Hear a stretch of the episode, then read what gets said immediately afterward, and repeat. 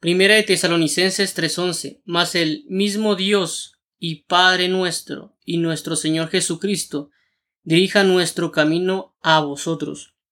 Si necesitamos que Dios nos encamine a ayudar a otros, necesitamos orar para que Él nos ayude y nos indique cuál es la manera correcta de llegar a ellos.